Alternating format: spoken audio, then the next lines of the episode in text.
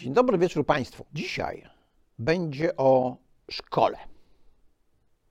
Wszyscy chodziliśmy, wszyscy jesteśmy ekspertami. No, zresztą nawet jakby niektórzy nie chodzili, to też mogliby się uznać za ekspertów. Jak na przykład ci, którzy nie korzystali z nauczania domowego, ale są ekspertami na tyle, by stwierdzić, że trzeba je jak najszybciej zdelegalizować. Dzień dobry wieczór. Tu Gwiazdowski mówi. Robert Gwiazdowski. A mówi Interii. Zapraszam do swojego podcastu. Właśnie ten postulat skłonił mnie do tego, aby coś o szkole opowiedzieć. Skonfrontujemy sobie Wasze doświadczenia z moimi przemyśleniami, no i doświadczeniami, z tym, że prawdopodobnie większość z Państwa jest znacznie młodsza, więc ma inne doświadczenia niż ci, którzy do szkół chodzili w starych czasach komunistycznych. Otóż postulat, by zdelegalizować nauczanie domowe, który pojawił się na Twitterze, bierze się stąd, że patologiczni rodzice doprowadzają do tego, że dzieci stają się antyszczepionkowcami. No, mnie mama zaszczepiła, ja swoje dzieci też zaszczepiłem i to nawet na COVID je zaszczepiłem, więc ten argument we mnie jakby nie bije. Mało tego, ja się zgadzam, że są patologiczni rodzice. No bo generalnie jest wielu ludzi, o których można powiedzieć, że są pewnego rodzaju socjopatami. Bez względu na to, czy mają dzieci, czy nie mają. Ale są też patologiczni nauczyciele. Różnica polega na tym, że patologiczni rodzice wywierają wpływ tylko na swoje dzieci. Patologiczni nauczyciele wywierają zły wpływ na wszystkie dzieci. Mało tego. Wyobraźcie sobie, że władzę rodzicielską albo opiekuńczą jest dużo łatwiej w Polsce odebrać, niż wywalić z roboty nauczyciela. Wystarczy jakiś donosik, nawet anonimowy, i kurator leci i sprawdza, jak rodzice, opiekunowie wychowują dzieci.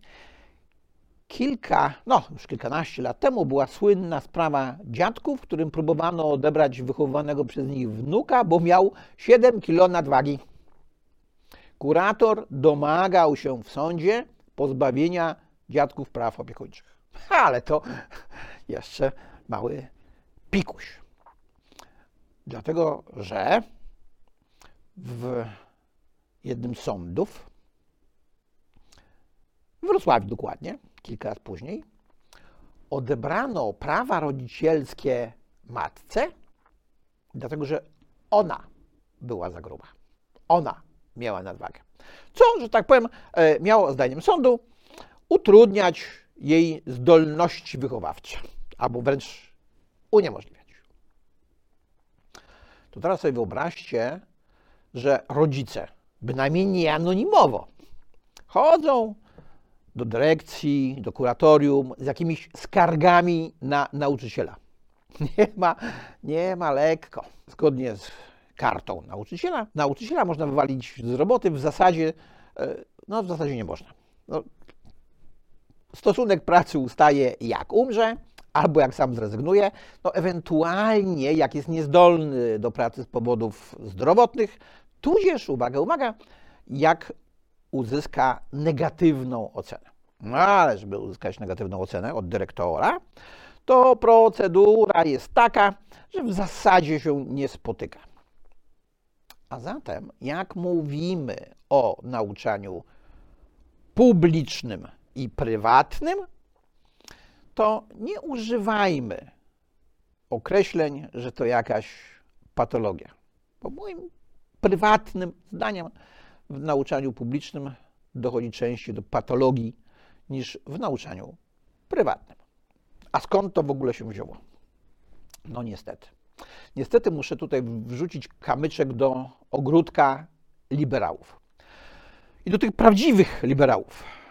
Tych, którzy nawiązują do Johna Locke'a, Adama Smitha, Monteskiusza, Tocqueville'a, a nie do współczesnych liberałów, którzy są bardziej socjalistami niż liberałami. Bo to niestety Adam Smith napisał, że publiczne nauczanie jest nie tylko dopuszczalne, ale wręcz wskazane. Otóż, zdaniem Smitha, ingerencja państwa w życie społeczne, polityczne i gospodarcze powinna być ograniczona. Opowiadałem już o funkcjach państwa. Zdaniem Smitha powinna być to obrona wspólnoty przed wrogiem zewnętrznym i wewnętrznym, czyli prowadzenie polityki zagranicznej i obronnej oraz ściganie i karanie przestępców. Budowa infrastruktury, co prawda Smith nie używał tego określenia, pisał o mostach i drogach bitych, no ale wiadomo, jak ktoś chce wybudować drogę z Londynu do Birmingham, tak, to mu będzie trudno, więc niech to zrobi państwo przy pomocy środków publicznych pod jednym warunkiem, że na utrzymanie dróg przeznaczone będą pieniądze z podatku celowego jakiegoś, pobranego na te właśnie drogi. Żeby nie okazało się, że mamy jakąś fanaberię, coś stawiamy, coś budujemy, ale korzysta z tego jakaś garstka. No i niestety ten punkt czwarty. Smith pisał tak.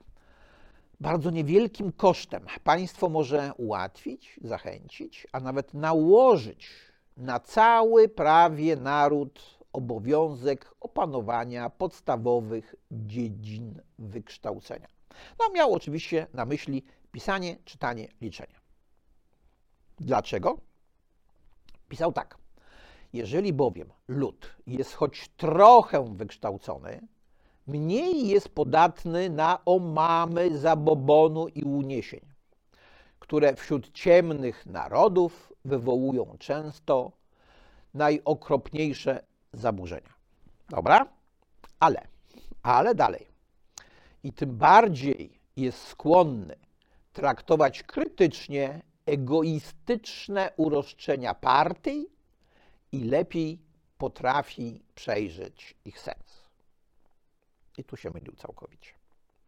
Otóż publiczna edukacja służy właśnie temu, by edukować ludzi w taki sposób, by uroszczenia partii różnego rodzaju nie były przez nich identyfikowane albo były identyfikowane z trudem, z większym trudem.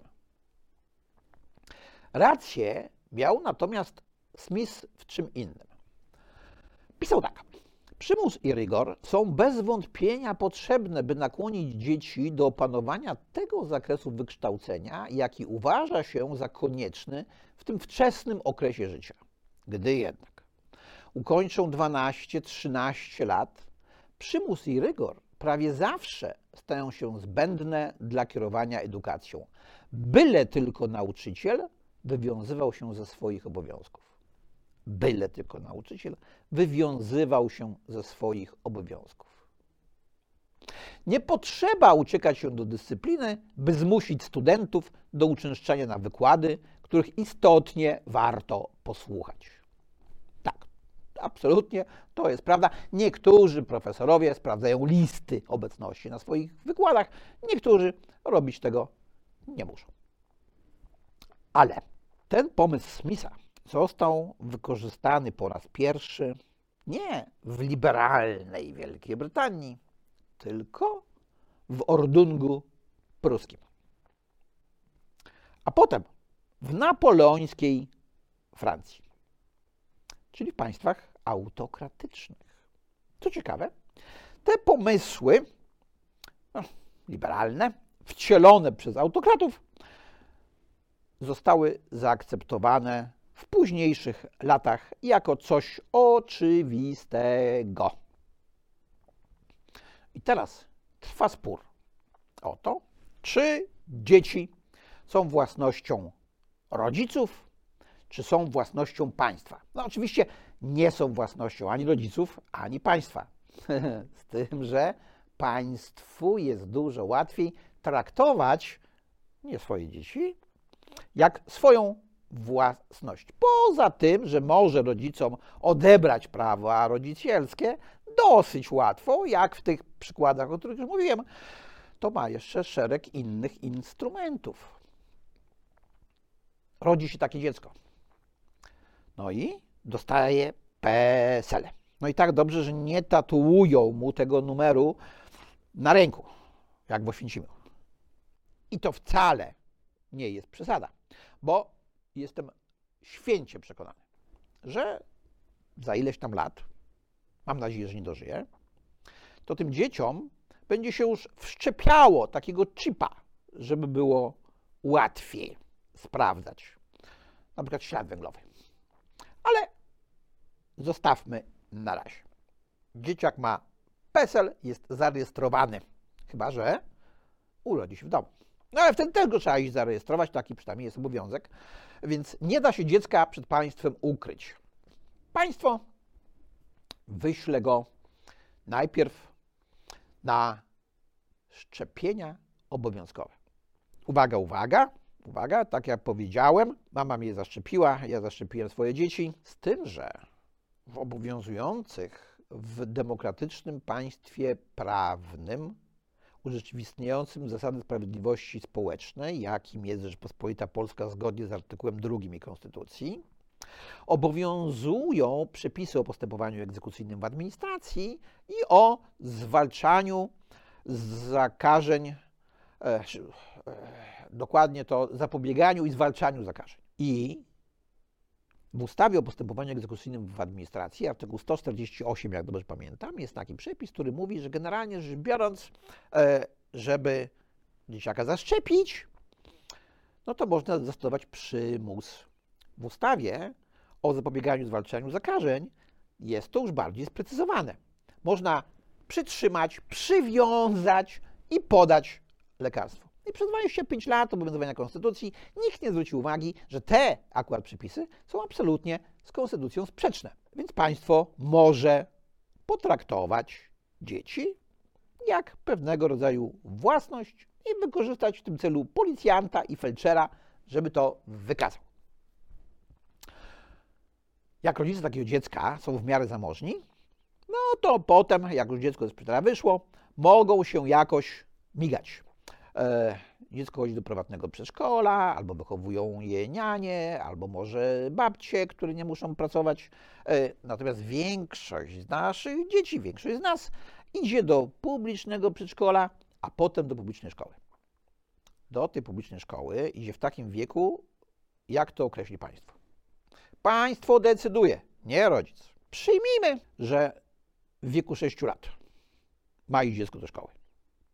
W jakich okolicznościach może i w wieku sześciu lat, to za chwileczkę państwu jeszcze powiem, a moim zdaniem oczywiście. Natomiast pamiętajmy o tym, że jak się dziecko rodzi w wieku X, to różnica między, w roku X, to różnica między tymi urodzonymi w styczniu i grudniu jest już bardzo spora. Mało tego, poza tą oczywistą różnicą są jeszcze inne różnice indywidualne. Niektóre są w dalszym ciągu obiektywne, wynikają z uwarunkowania genowego. Tak, jedne dzieci będą większe, więc już są większe, inne mniejsze, jedne bardziej, drugie mniej chorowite. No i przede wszystkim chodzi jeszcze o czynniki czysto subiektywne, jak pewnego rodzaju zdolności do przyswajania różnej wiedzy. Ale to państwo decyduje, w jakim wieku dzieci muszą pójść do szkoły. W tej szkole, jak już nie pójdą, w publicznej szkole, nauczają te dzieci nauczyciele, którzy są zatrudnieni przez państwo. Oczywiście w cudzysłowie, bo to przecież odpowiada za to samorząd. Ale generalnie rzecz biorąc, że to samorząd za to odpowiada, zdecydował rząd centralny, bo przecież ustawa o szkolnictwie mogłaby ustanowić jakieś inne tutaj zasady. Ci nauczyciele dostają od państwa pensję. A teraz uwaga, uwaga, Smith, którego cytowałem, nie do końca był tak nierozsądny, jeśli chodzi o to publiczne nauczanie. Pisał mianowicie, że nauczyciele nie powinni być wynagradzani przez państwo, żeby nie rozdzielać pensji od obowiązków, żeby był związek między uczniem albo jego rodzicami, którzy płacą nauczycielowi za to, co i jak uczy, a wynagrodzeniem tego nauczyciela. Niestety u nas jest inaczej. Oderwane jest to od siebie kompletnie. I to jest układ dość patologiczny. No ale idźmy, proszę Państwa, dalej. Otóż pojawił się taki pomysł. Przedstawił go Milton Friedman w latach siedemdziesiątych, późniejszy noblista, żeby wprowadzić bon oświatowy. Bon oświatowy polega na tym, że państwo wie, ile wydaje na nauczanie dzieci w szkołach publicznych, wie, ile tych dzieci jest, więc dzieli jedno przez drugie, wychodzi kwota na głowę i taki voucher wręcza rodzicom. I ci rodzice tym voucherem mogą zapłacić za edukację swoich dzieci w każdej szkole, w której chcą. I za nic innego ten voucher może zrealizować tylko i wyłącznie placówka oświatowa. Ależ był harmider z tego powodu. No, to był czas, kiedy z Friedmana próbowano zrobić faszystę. A jak się okazało, że ma dostać Nobla w tysiąc dziewięćset siedemdziesiątym szóstym roku, to e, pisano, że on przecież pojechał do Chile na jakieś wykłady. Nie interesowało nikogo, co on mówi, tylko że w Chile. A tam rządził dyktator Pinochet, który obalił postępowego prezydenta Allende, wysłanego tam przez Związek Socjalistycznych Republik Radzieckich. No, siłą rzeczy postępowego. No ale zostawmy, Pinochet rzeczywiście był bandziorem. Natomiast przeciwko pomysłowi Friedmana w pierwszej kolejności zaprotestowali nauczyciele i administratorzy szkół publicznych generalnie. Jak się potem okazało, większość z tych, którzy najgłośniej protestowali, to byli nauczyciele i administratorzy najgorszych szkół w poszczególnych stanach amerykańskich. No, z jakiegoś powodu to właśnie oni e, zwalczali pomysł taki, że rodzice przy pomocy pieniędzy będą oceniali ich szkoły i ich pracę. Protesty nauczycieli i administratorów w pewnym sensie są zrozumiałe, bo przecież to ich interes, czysty ekonomiczny interes, żeby jak najmniej y, robić i jak najwięcej zarobić i żeby mieć jeszcze jak największą władzę. Natomiast odezwali się też, no nie zawaham się użyć określenia, patologiczni ideologowie. Zaatakowano ten pomysł Friedmana również i z tego powodu, że, uwaga, uwaga, skorzystają na tym szkoły parafialne. A przecież mamy separację Kościoła od państwa, państwo jest świeckie, laickie. To, że tam na dolarze jest napisane God with us, nie ma najmniejszego znaczenia, w szkolnictwie znaczenia ma.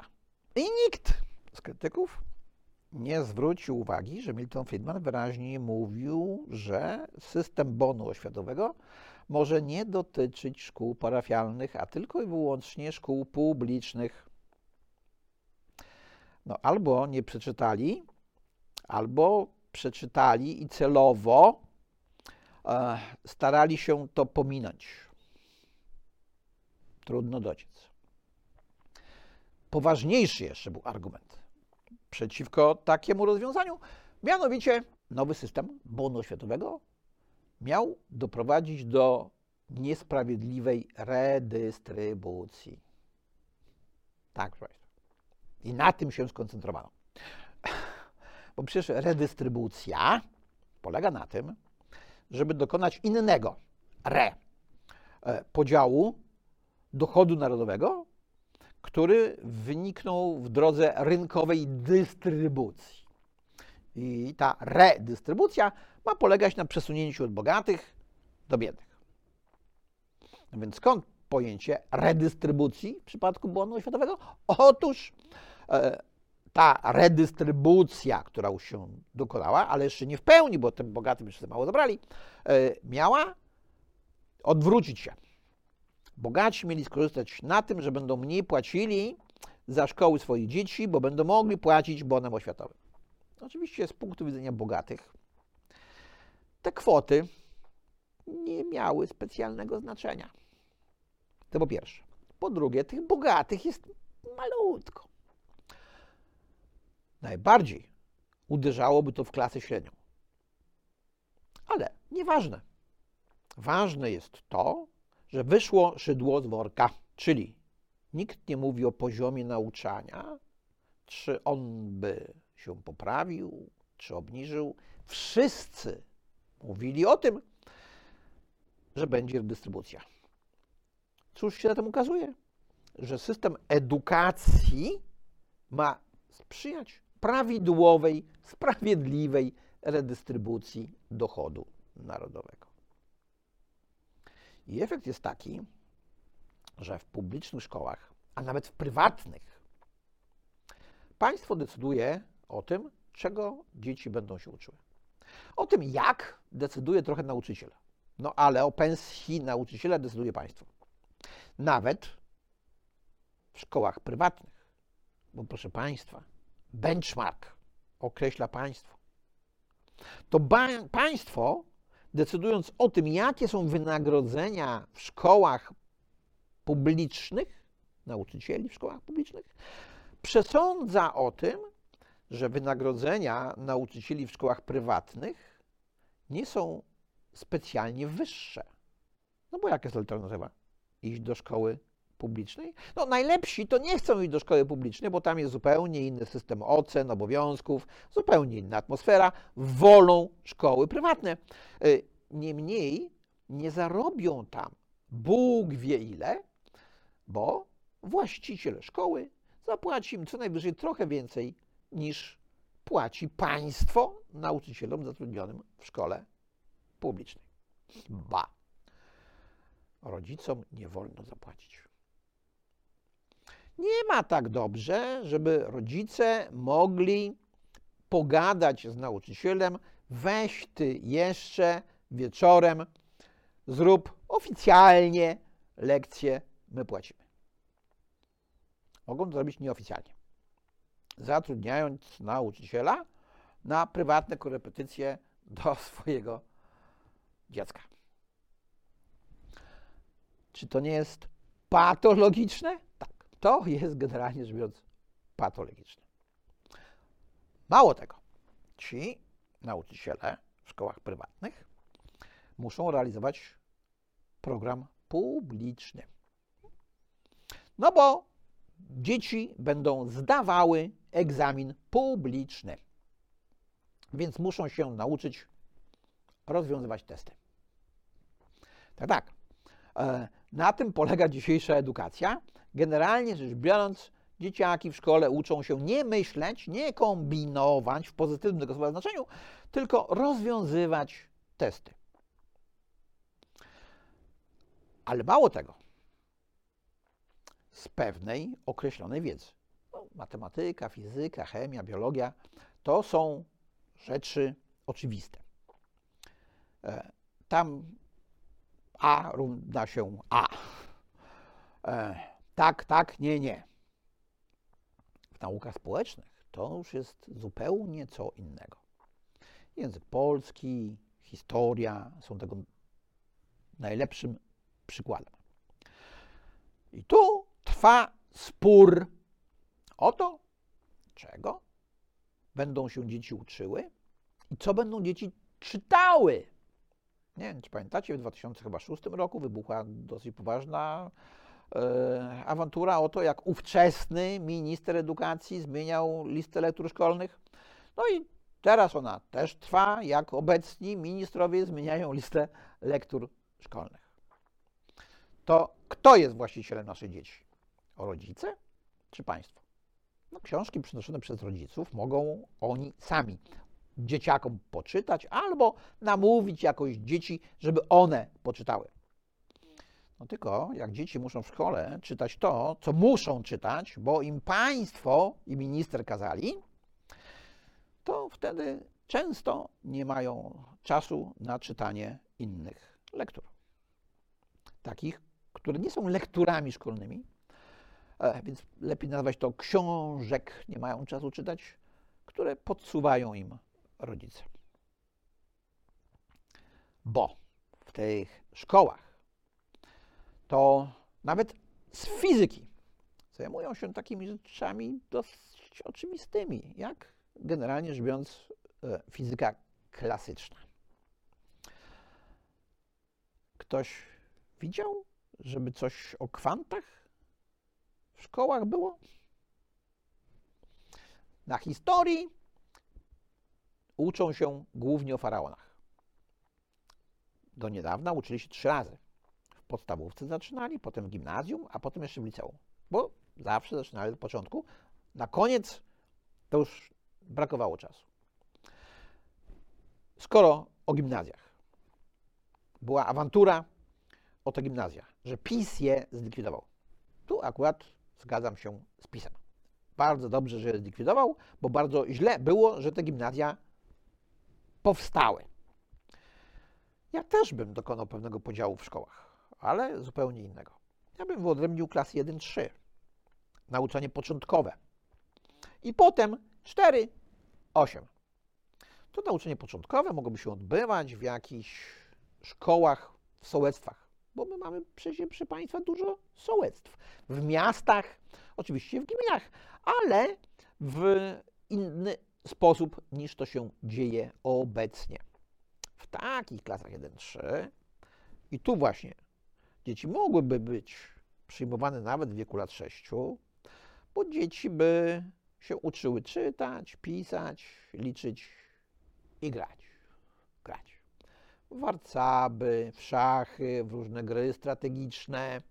Ocen nie trzeba by było wystawiać. Dzieciaki przecież by widziały, co się dzieje, kto z kim przegrywa w warcaby i może chciałby wygrać w ten sposób. Bez dostania oceny od nas nauczyciela. Piotruś dostał piątkę, a ty dostałeś dwójkę. No, jak przegrałem z Piotrusiem, no to wiadomo, że Piotruś był lepszy, nie? Jeżeli chce się poprawić, to nie dlatego, że nauczyciel ocenił mnie gorzej, tylko dlatego, że chce ewentualnie wygrać. Da się dzieciaki socjalizować w taki właśnie sposób. I tu pojawia się słowo socjalizacja. Za tym, żeby zdelegalizować szkolnictwo domowe, ma przemawiać argument taki, że w szkole dzieci się socjalizują. Super. Niech się socjalizują.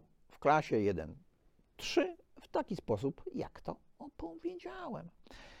Jak dzieciak chce zrobić pani nauczycielce ludzika z na przykład szyszek albo z żołędzi i kasztanów z jakimiś liśćmi kolorowymi, to niech zrobi.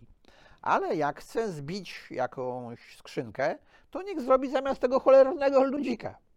Po internecie chodzi taki dowcip, jak to zaspana kobieta odbiera telefon, który dzwoni jej przy uchu e, i krzyczy. Czy pan wie, która jest godzina? No tak, wiem, proszę pani. E, to po co pan dzwoni? Okazuje się, że to nauczycielka do dzwoniącego rodzica. A śpi pani? A to przecież oczywiste, że śpi o tej godzinie. Widzi pani, bo my kleimy ludziki z kasztanów i żołędzi. I to nie jest dowcip oderwany całkowicie od życia. Ja sam miałem taki przykład, tak, że się dzieciakom przypomniało późno wieczorem, że na następny dzień mają przynieść pani jakiegoś ludzika. Więc znam temat.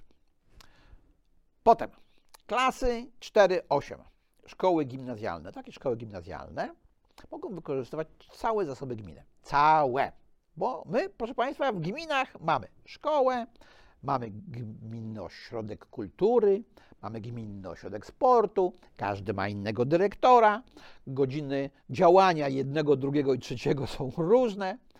Można by było, gdyby się chciało, stworzyć z tych gminnych szkół takie multifunkcyjne ośrodki życia kulturalnego, towarzyskiego, naukowego. Co trzeba, żeby to zrobić? Po pierwsze, trochę wyobraźni, po drugie, trochę chęci, po trzecie, jeszcze więcej determinacji. Ale nie można słuchać patologicznych aktywistów, zwolenników równości społecznej. Nie, nie, nie, to wszystko musi być tak, jak jest. Bo jak jest, to my widzimy.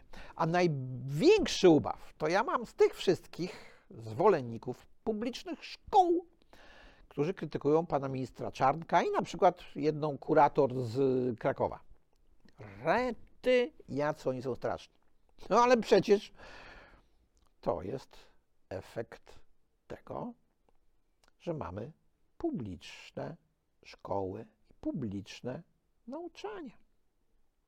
No można oczywiście powiedzieć, że dobra, dobra, to my teraz zmienimy tego Czarnka, zmienimy tych kuratorów yy, i już będą dobrzy. Tak jak w sądzie. Wywalimy złych sędziów Trybunału Konstytucyjnego, powołamy dobrych. Zobaczymy. Zobaczymy. Póki co nie wprowadzajmy żadnej delegalizacji nauczania domowego. To częściej, bardziej dzieciakom pomaga niż przeszkadza. I zostawiam Państwa z tym, co powiedziałem. Większość i tak ma swoje zdanie na temat tego, co powiedziałem. W przyszłym tygodniu jeszcze nie wiem, o czym będziemy mówili. Tyle się dzieje. Co chwila jakieś nowe tematy. Na dzisiaj to wszystko. Dziękuję bardzo. Na dziś to już by było na tyle. Dziękuję bardzo i zapraszam na następny odcinek.